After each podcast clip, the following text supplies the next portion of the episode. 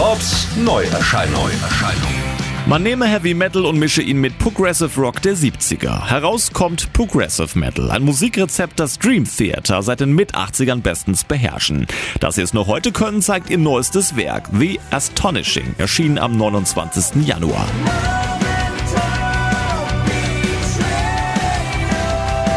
Zu Recht thront der Albumtitel The Astonishing auf dem Konzeptalbumcover. Das Erstaunliche zu Deutsch. Erstaunlich meisterhaft sind die 34 Tracks auch geworden.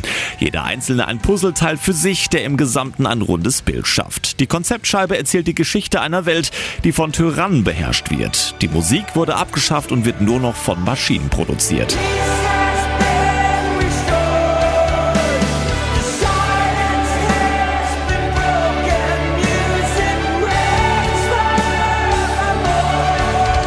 Hört man die neuen Stücke der New Yorker Band, meint man wirklich, Maschinen hätten dieses Material eingespielt. Mit dem Titel Astonishing liefern die Musiker ein perfekt episch großes Finale ab.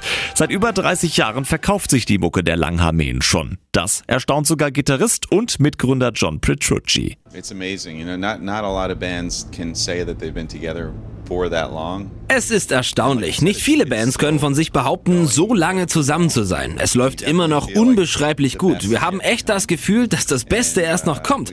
Wir haben etwas sehr Spezielles aufgebaut. Und das ist gut so. John und ich spielten schon zusammen, als wir noch 12, 13 Jahre alt waren. Und heute stehe ich immer noch mit John am Bass auf der Bühne. Wir sehen uns an. Ein wildes Gefühl.